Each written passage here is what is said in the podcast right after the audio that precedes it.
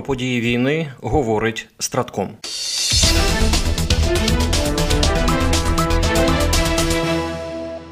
Українські захисники мають частковий успіх на Запоріжжі. Про це повідомив командувач оперативно-стратегічного угруповання військ Таврія Олександр Тарнавський. Маємо частковий успіх південно-західніше вербового, що на Запоріжжі. Протягом минулої доби ворог завдав два ракетних, 29 авіаційних ударів, провів 34 бойових зіткнення та здійснив 930 артилерійських обстрілів. Повідомив він. За словами бригадного генерала Тарнавського, в окупованому Такмаку рашисти використовують цивільних як живий щит та масово розселяються у квартирах багатоповерхових будинків, де проживає місцеве населення.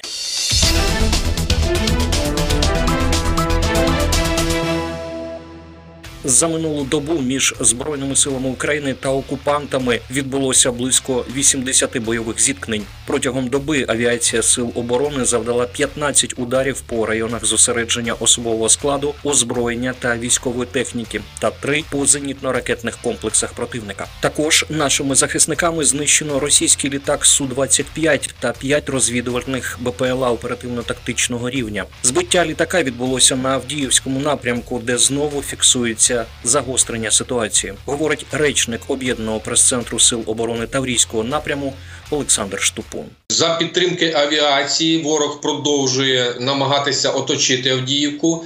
Е, Наші воїни минулої доби відбили три атаки ворога і збили ще один ворожий штурмовик су 25 Е, Це, якщо рахувати, вже п'ятий літак, що збито на Донеччині е, за останні 10 діб. Для того щоб підтримати свої наступаючі підрозділи, як ви бачите, застосовує в основному штурмову фронтову авіацію. Це дозвукові літаки.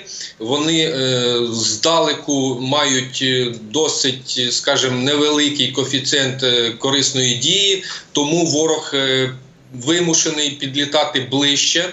І е, ну, відповідно вже 5 штук за 10 діб е, їх впало.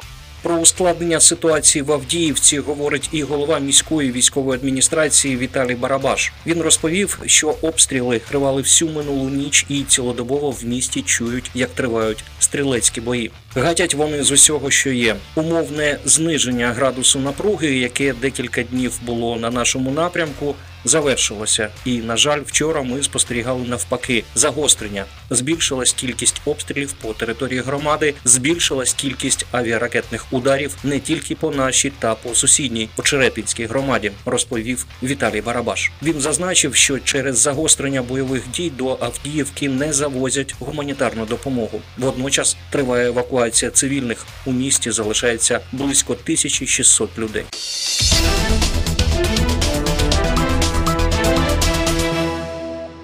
Естонія витрачає на допомогу Україні близько 1% ВВП і готова зробити ще більше, адже збройні сили України ймовірно знищили 120-тисячне угруповання російських військ, яке до повномасштабної війни Росії з Україною перебувало поблизу естонського кордону. Про це заявив міністр закордонних справ Естонії Маргус Цакна. Коли я був міністром оборони у 2016-2017 роках, ми постійно бачили 120 тисяч військових з російського боку кордону. Вони перебували в готовності до дій протягом 24 годин. Питання було лише в тому, віддасть Путін такий наказ чи ні, сказав глава МЗС. За словами очільника естонського міністерства закордонних справ, до 90% естонців поділяють думку про необхідність підтримки України у війні проти РФ. Це розуміння, що українці насправді воюють зараз за нас і замість нас, додав міністр.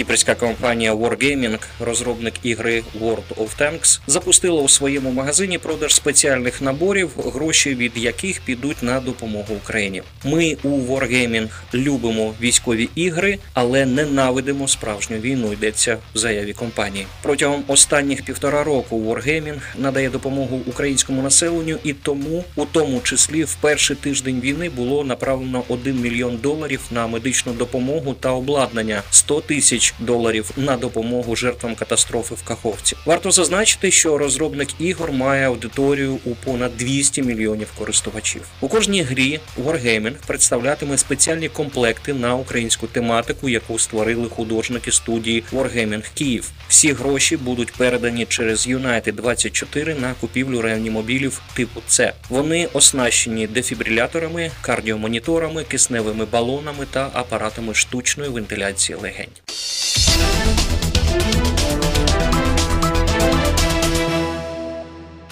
Переможемо.